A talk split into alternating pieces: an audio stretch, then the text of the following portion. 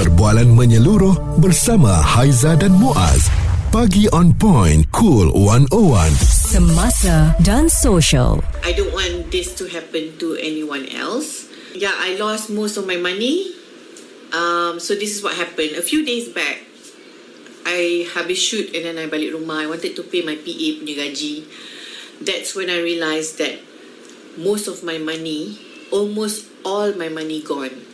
So I have a current account. So I have a debit card. Okay, so I tak pernah ada credit card.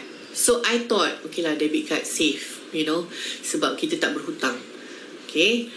So, I check my statement and then ada transaction daripada currency-currency yang weird-weird tau. Hong Kong dollar lah, apalah. Even your debit card, dia punya number debit card you pun, you kena sangat berhati-hati. So, I guess, you know, jangan letak duit banyak sangat dekat dalam account yang ada kad.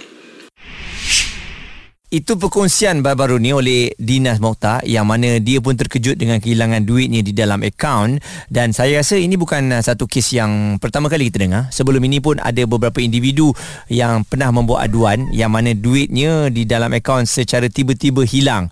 Ini yang paling kita risau, Haizah, sebab sekarang ini banyak sangat link yang memudahkan kita. Kalau salah tekan, akhirnya duit kita telah pun hilang ya. Seolah-olah kita ni ada subscribe kepada apps ataupun link tersebut. Ya, siapa yang tak kecewa tengok-tengok duit tak ada. Kalau kita subscribe tanpa sengaja, bila kita dah kena pasti, kita faham ini langsung tak ada. Tak ada buat pembelian, tiba-tiba duit keluar macam tu aja, baki tinggal berapa sen contohlah daripada saving yang berpuluh ribu. Kita sedih lah bila benda ni berlaku, dan kita sebagai pengguna nak tahu, Muaz, bila benda ni berlaku, dapat balik tak duit tu? Bagaimana dengan katanya ada insurans yang cover benda ni semua kan, daripada PDIM, Perbadanan Insurans Deposit Malaysia. Peranan mereka tu kita nak tahu, dan bagaimana, adakah dapat balik ataupun sebenarnya tak dapat langsung? Ya, dan kalau kita lihat, bukan salah kita lah kan, secara dasarnya lah. Tapi kadang-kadang kita takut terlepas pandang ni. Ada mungkin kad kita orang pernah tengok kan. Sekarang ni kan transaksi ataupun menggunakan kad ini tak payah guna PIN pun kita boleh gunakan kad orang kan.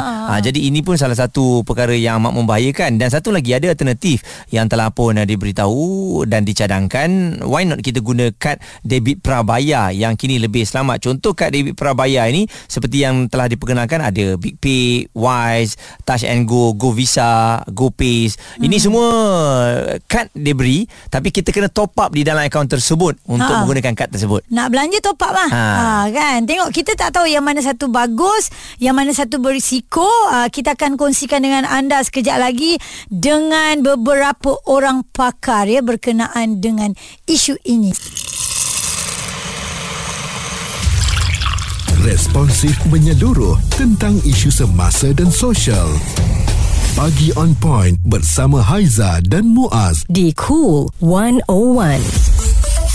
Dah check ke belum akaun duit anda, masih ada lagi ke tidak dalam tu? Kalau ada 100,000, tiba-tiba tinggal 100 je, betapa hampa dan kecewanya hati ya. Kerana perkongsian daripada Dinas Mokta yang mengatakan duit dia tiba-tiba lesap. Dan perkongsian juga daripada seorang pengguna Facebook, namanya Azura. Duit saya lagi banyak kena scam, tinggal lagi kes tak viral je, hancur lebur kemurungan. 163,000 tak akan boleh saya lupa sampai bila-bila. Dan dia teks semua bank yang ada dekat Malaysia. Jadi ini perkara yang amat menakutkan kita. Trauma kita, duit kita sendiri hilang kan. Dan kemudian mungkin kalau boleh dapat pun kena memerlukan sedikit masa. Banyak proses. Kita nak gunakan duit tu secara tiba-tiba kan. Macam mana duit kita sendiri hilang, tak pernah buat apa-apa pun. Jadi kita bersama dengan Cik Anwar Cungib, selaku penolong Setiausaha Persatuan Penasihat Keuangan Malaysia. Jadi mungkin Cik Anwar, kita sekarang ni takut bila duit dalam akaun kita ni tiba-tiba hilang. Boleh ke kita dapat balik ni? Ini benda-benda yang selalu berlaku sekarang ni ya. Ini selalunya benda ni berlaku. Saya pun kena juga sebenarnya. Oh, ada pengalaman juga Cik Anwar. Ada pengalaman. Cuma sedikit saya dia biasanya dia macam ni. Bila saya kena tu, sebenarnya saya pakai touch cardnya yang dekat merchant tu. Okey. Jadi saya pergi makan dekat restoran makanan India kan. Jadi saya ada touch card tu, card saya gunakan adalah card bukan bank punya debit card. Debit card bukan bank punya. Jadi saya touch untuk buat pembayaran. Bila buat pembayaran hari yang sama malam tu saya tengok ada pemotongan untuk Facebook ad. Oh, jadi saya tengok RM8.14. Ini pemotongan apa ni? Jadi saya tak ada pun Facebook ad. Kemudian saya berhubung siang tu saya segera saya berhubung dengan pihak penyedia kad debit tersebut. Jadi saya disarankan untuk freeze. Jadi dia ada aplikasi dekat handphone, saya terus freezekan kad tu. Kemudian tu datang lagi. Dia test dengan besar sikit, RM8.14 dia lepas. Jadi dia test dengan lebih kurang RM2,000 pula. Wow, jauh perginya tu. Tapi bila saya dah bekukan tu, dia tak boleh potong lah. Dia tak boleh potong lah.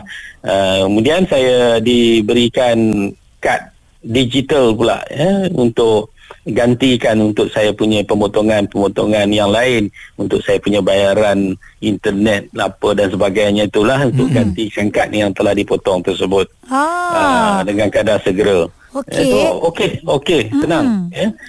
Dan saya dapat dah balik semula pun duit tu, tapi kena memohon lah. RM8.14 pun saya dah dapat. Jadi, banyak cara je lah Cik Anwar kena buat. Kena ada ni lah, kena isi borang dia, kena berhubung dengan pihak penyedia kad. Jadi memang banyak proses lah. Jadi ambil masa pula. Biasanya dalam masa sebulan macam itulah nak dapatkan semula duit tersebut. Jadi itu yang berlaku. Kita dalam duit dalam bank ni, bukankah kita diinsuransikan oleh Perbadanan Insurans Deposit Malaysia? Jadi peranan ni bagaimana tu? Sebab kita bila dia tulis kat situ ataupun selalu iklan kita nampak dilindungi. Jadi kita fikir tak apalah, ada RM100 pun, ada RM100,000 pun tak ada masalah. Takkan hilang. Okey, itu yang saya cerita tadi tu sebab saya menggunakan bukan bank, kad debit bukan bank. Itu dia prepaid lah, kita kira kita kena isi. Kita top up. Jadi itu kita kena top up. Jadi ini kenapa saya buat begitu? Jadi pertamanya saya buat begitu tu, sebelum saya jawab soalan ni dikemukakan tadi tu. Sebelum saya buat begitu, kenapa? Sebab saya nak mengelakkan berlaku untuk apabila saya sentiasa menggunakan kad debit bank saya. Jadi dia link terus kepada akaun saya. Jadi bila itu yang berbahaya tu, sebab kita letak duit yang banyak dekat akaun lah. Kalau kad debit ini kita letak, yang bukan bank ni kita letak sedikit saja untuk kegunaan kita. Jadi agak selamatlah dengan cara begitu. Jadi berbalik kepada soalan yang tadi tu, kita ada PIDM. Jadi PIDM ni dia insurankan atau untuk apa sebenarnya? Jadi tujuan dia PIDM ni insurankan takut-takut kalau kata bank itu mengalami masalah kecairan. Jadi kalau berlaku begitu maksudnya duit kita selamatlah. Oh, maknanya jadi sekiranya berlaku kepada bank. Jadi itu PIDM yang adalah ya. Jadi sebab itulah kita kena pastikan kita sentiasa berhati-hati. Dan kita juga ada kan talian untuk scammer kan. Jadi kalau kita ada, kita kena dial 997 kan. Ya, betul. Dengan kadar segera buatlah macam tu, insyaAllah dia orang akan kembalikan. Sebab apa? Kalau katakan kita kena scammer, jadi sekadar segera biasanya scammer ni dia akan elakkan kita bercakap dengan orang lain dan sebagainya. Dia kata jangan bagi tahu orang. Jadi kita buat yang berlawanan. Kalau dia kata jangan bagi tahu orang, bagi tahulah saudara mara kita. Sebab kita tujuan scammer ni dia nak ambil kesempatan daripada kita rasa okey ini peluang kita dan sebagainya. Jadi kita tak akan bagi tahu orang. Itu tujuan dia scammer buat macam tu kan. Jadi kita jangan kita bagi tahu orang. Kita bagi tahu siapa yang sebelah kita, suami kita ke, isteri kita ke, anak kita ke, bagi tahu. Jadi mereka boleh berfikir lebih luas sikit. Mungkin kita dah seronok dah dengar peluang dan sebagainya yang ditawarkan. Jadi kita bagi tahu. Jadi pandangan, orang kejutkan kita. Jadi pandangan Cik Anwar ni guna kad debit prabayar lebih selamat ya. Saya buat macam tu. Okay, jadi baik. nak cerita dekat orang lain ni masing-masing pandangan lah kan. Betul. Tapi itu yang saya lakukan. Alright. Dan kalau kita cerita dari sudut dan kita nak berbelanja hari-hari tu, memanglah kad debit lah yang kad debit yang prabayar ini lebih selamat. Jadi dia dapat melindungi seperti yang saya cerita tadi tu. Suara serta informasi semasa dan sosial bersama Haizah dan Muaz, Pagi On Point, Cool 101. Kat mana kad yang aku guna ni sampai boleh orang scam kita? Kadang-kadang hanya dengan satu link yang kita tekan saja, itu pun boleh membuatkan duit kita dalam akaun hilang. Scammer ni ada pelbagai cara lah. Betul, memperdaya kita kan. Penasihat Kewangan Tuan Shamsudin Kadir, boleh tak tolong kami, nasihatkan kami, nasihatkan pendengar-pendengar bagaimana cara untuk kita nak jaga kewangan kita ni lebih selamat? Tuan setuju kalau kita guna kad debit prabayar? Dia sebenarnya paling bagusnya kalau debit kad wire dan sebagainya, kalau prabayar tu lagi bagus, kat letak sikit je. Tapi jangan dalam guna akaun gaji lah. Mana kad debit tu kena asing. Okay. Biasa orang yang beli online ni dia guna kad debit yang apa gaji tu. Yang jadi full account. Jadi sekali bocor maklumat tu, habis semua gaji dia bulan depan dan sebagainya. Jadi sebenarnya kalau kad debit dengan kad kredit ni, kad kredit lebih bagus sebenarnya kalau beli online. Sebab apabila ada pembelian yang bukan kita buat, bank akan call, komplain, dia akan lepaskan. Lepas dia dah buat sematkan kalau tu memang fraud. Okey. Tapi kalau debit card memang tak ada, duit kita yang habis. Ya, sebab dengan debit card pun orang tak boleh nak ambil deposit dan sebagainya. Sebab tu dia tolak terus kan. Ya, dia tu ambil. Kalau duit ialah sebab biasa orang guna debit card, itulah kad debit gaji dia. Kalau boleh buat dua bank yang berbeza, yang gaji bank lain. Kalau kita nak peruntukkan untuk beli online, mungkin kita letak duit dalam tu RM500 je, right? Jadi worst scenario, duit tu je lah yang habis.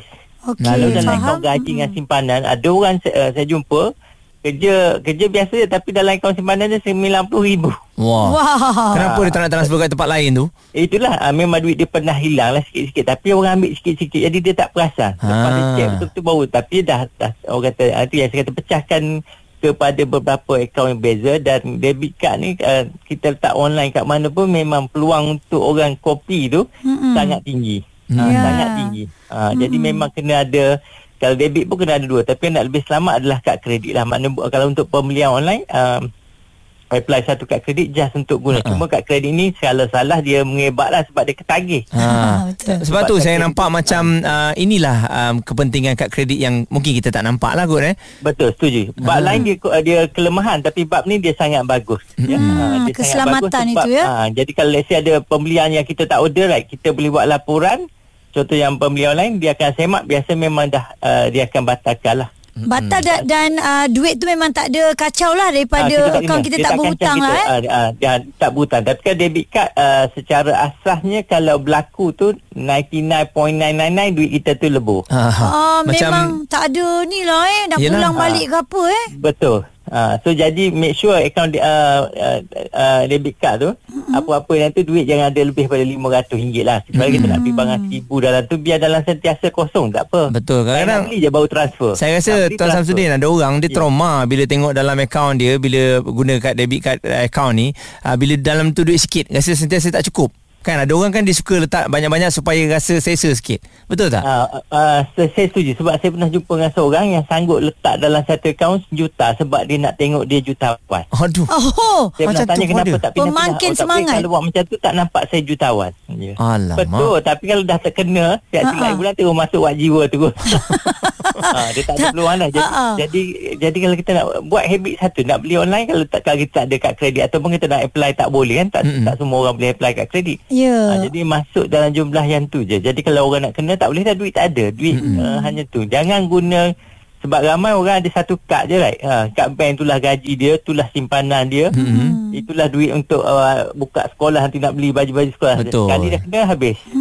Lagi satu tuan, kan kalau kita tengok orang nak buat transaksi dekat dalam online ni kan, dia masukkan nombor apa semua kat dalam tu, dan dia save, dia tidak log out balik. Maksudnya bila dia save, next time dia nak beli, senang, benda tu dah ingat balik. Itu pun bahaya kan sebenarnya. Ya betul. Dia satu kemudahan untuk kita, tapi bahaya kalau kita tertekan tanpa sedar pun dah kira dah.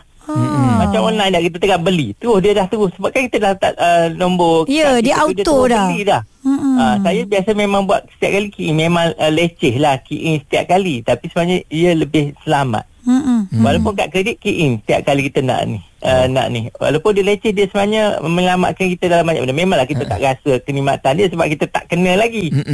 Dia biasa dah kena baru kita rasa bagusnya benda yang kita buat ni. Faham. Cuma kat debit tu memang banyak kes kerana terlampau banyak lah. Tuan Shamsudin Kadir, pakar ataupun penasihat kewangan sentiasa bersama dengan kita. Mungkin itu antara benda yang baik yang kita nampak pada kad kredit lah kan, bagi mengelakkan akaun kita ni digodam ataupun terkena skema-skema yang pelik-pelik ni. Perbualan menyeluruh bersama Haizah dan Muaz. Pagi on point, Cool 101. Semasa dan sosial. Duit hilang dekat dalam akaun lesap. Kesian juga, kita simpati kepada Dinas Mokta kan dengan apa yang berlaku. Nak bayar gaji PA dia ataupun pengurus dia, ternampak akaun tu kosong. Hampir kosong. Ya, walaupun kita tahulah kena buat laporan dan mungkin duit tu akan dapat balik, tapi mengambil masa. Jadi sebab tu kita kena buat langkah-langkah ni supaya dapat dielakkan duit kita hilang dalam akaun. Asma pun ada cerita katanya terbaru ni ada terkena juga ke akaun dan duit tu dalam tu hilang? Okey, tapi kes saya ni saya lain sikit sebab saya menggunakan, sebab kami mengambil iktibar daripada kes dinas jugalah sebab dia kata dia tak ada langsung credit card. Sepenuhnya akaun bank which is dia punya current or saving lah. Untuk kes saya, saya terkena untuk credit card saya. Okey, saya memanglah bila ada credit card ni memang saya registerkan all the credit card macam dekat e-wallet, iPhone, everything saya registerkan that card. Pakai satu kad tu semua kat situ? Ya, betul. So kita confident dah banyak transaction saya buat. Cumanya last month, bulan 12, saya admitted di hospital. So saya tak tengok sangat lah whatever message ke anything. Waktu tu saya first day admitted tu saya memang dapat message tapi saya memang tak baca dan saya tak alert sangatlah. So bila dah saya dah discharge everything around 2 weeks after that baru saya perasan dalam saya punya credit card statement ada weird transaction which is dia letak kat situ Amazon marketplace Brazil, Sao Paulo. Yes. Sedangkan so, awak kat hospital. Betul. Dan dekat dalam statement tu memang clearly mention which is the transaction dalam Brazilian punya ringgit. Oh, okey. Currency dia. So, bila macam tu saya direct call Maybank terus check saya punya account and then dia kata, okay, dia advise lah macam mana, what should I do? Dia kata, you screenshot siap-siap statement tu and sebab once dia akan block the card, kita terus tak boleh nak access all the statement online dia kata. Okey. So dia saya screenshot, dia block dekat, dia terus buat official report via email to Mepeng. So dalam tu memang dah ataupun saya tak ingat maybe dia punya customer service tu ada mention during the call tu dia kata memang dia akan ambil masa dalam 3 bulan atau 6 bulan macam tu. Oh. The amount of transaction pada saya agak besar lah. Boleh kita tahu mencecah berapa tu? Almost 1,000. Oh, banyak. Lepas tu nak dapat balik tu 5-6 bulan kan? Almost 1,000. So dalam tu dia macam ada 2 transaction dia buat, dia pecah the amount. So combine both transaction almost 1,000. Okey, jadi dipendekkan situ proses nak dapat balik duit tu. Yelah, kalau lama pun dapat balik tak sebenarnya? Ya, itulah saya nak cerita. Sangatlah rezeki saya, alhamdulillah hari ni hari Jumaat. Saya check pagi tadi dah masuk boleh dah. Ada 10%. Dah masuk duitnya. Cantik. Belanja kami alhamdulillah. Setelah beberapa bulan nak kena share ni, nak kena share dengan school. Setelah beberapa bulan tu yelah, tak sampai sebulan lah. Okay lah. So this bulan 1 itulah tak rasa tak sampai sebulan. Kita nak bagi kredit kepada Maybank ni Terima kasih lah atas proses yang diberikan ni kan. Laju dan kan. Dan juga maksudnya secara tak langsung ada kad kredit, inilah yang boleh membantu maksudnya duit tu boleh dapat balik. Dan bukan duit kita juga yang dia ambil lah kan. Betul. Itu yang saya macam nak share sebab bila dinas kata dia tak ada langsung credit card, which is this is one of the orang kata kebaikan jugalah pada saya. Okey, bila awak cakap macam tu saya dah potong credit card lama, rasa macam nak ambil balik. Saya dah penat dah bagi tahu ambil kad kredit ni. Saya dah jadi macam ejen pula. Perkongsian Asma, itu dia gembira dia hari ni, duit tu dah masuk. Tapi kan kita nak cerita sikit apa kelebihan my debit ataupun debit card ini. Satu, jimat masa untuk beli barang. Okay. Kedua, duit ditolak terus daripada akaun bank. Kita tak ada hutang-hutang. Tak perlu nak beratur panjang nak keluarkan duit wang tunai. Lebih selamat dan mudah dibawa ke mana-mana dan tak ada charge juga penalty.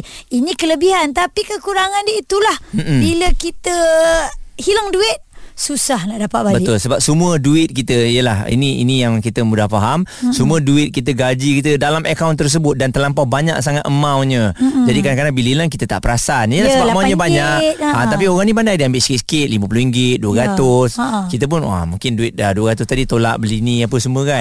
Lagi jenis-jenis yang bukan sentiasa check akaun ni, Haizah. Ya, betul. Kan? Jadi pentingnya kena ada notification bagi saya untuk apps bank ni, supaya setiap kali transaction tu ada, kita nampak apa yang keluar, apa yang masuk. Betul. Kalau saya sendiri tiba-tiba ada orang tolak dekat Google Play beli Smule, kau rasa dia nak menyanyi, dia pakai duit aku. Tapi aku pun telefon Google Play dan dia tolong settlekan apa semua, tapi dia cakap memang duit tu tak dapat balik lah. Tak dapat balik sebab saya pakai debit card. Dan saya rasa Muaz, debit card kita atau credit card kita, CCV nombor belakang tu kita boleh tutup kot. Sebab bila kita bagi ke orang, orang tengok depan saya okey lagi, bila orang pusingkan belakang, saya takut dia memorize kita punya CCV tu. Ya, dan saya takut juga kerana perasan tak kat restoran, kadang-kadang kita nak bayar, kita bagi kat kredit kita je. Dia bawa je, dia bawa pergi ke kaunter. Oh, bahaya. Bahaya tu. Macam-macam benda boleh buat. Betul. Kita rasa macam tak apa, I kaya. Dia ambil kat my card. Dia ambil phone dia, dia snap gambar depan, habis. Dia snap gambar kat belakang. Masalah. Sekian. Lepas tu kita kata, I tak tahu, I tak ada tekan link pun. Anda terlepas pandang. Tu je yang anda terlupa. Betul tak? Betul, setuju. Responsif menyeluruh tentang isu semasa dan sosial. Pagi On Point bersama Haizah dan Muaz di Cool 101.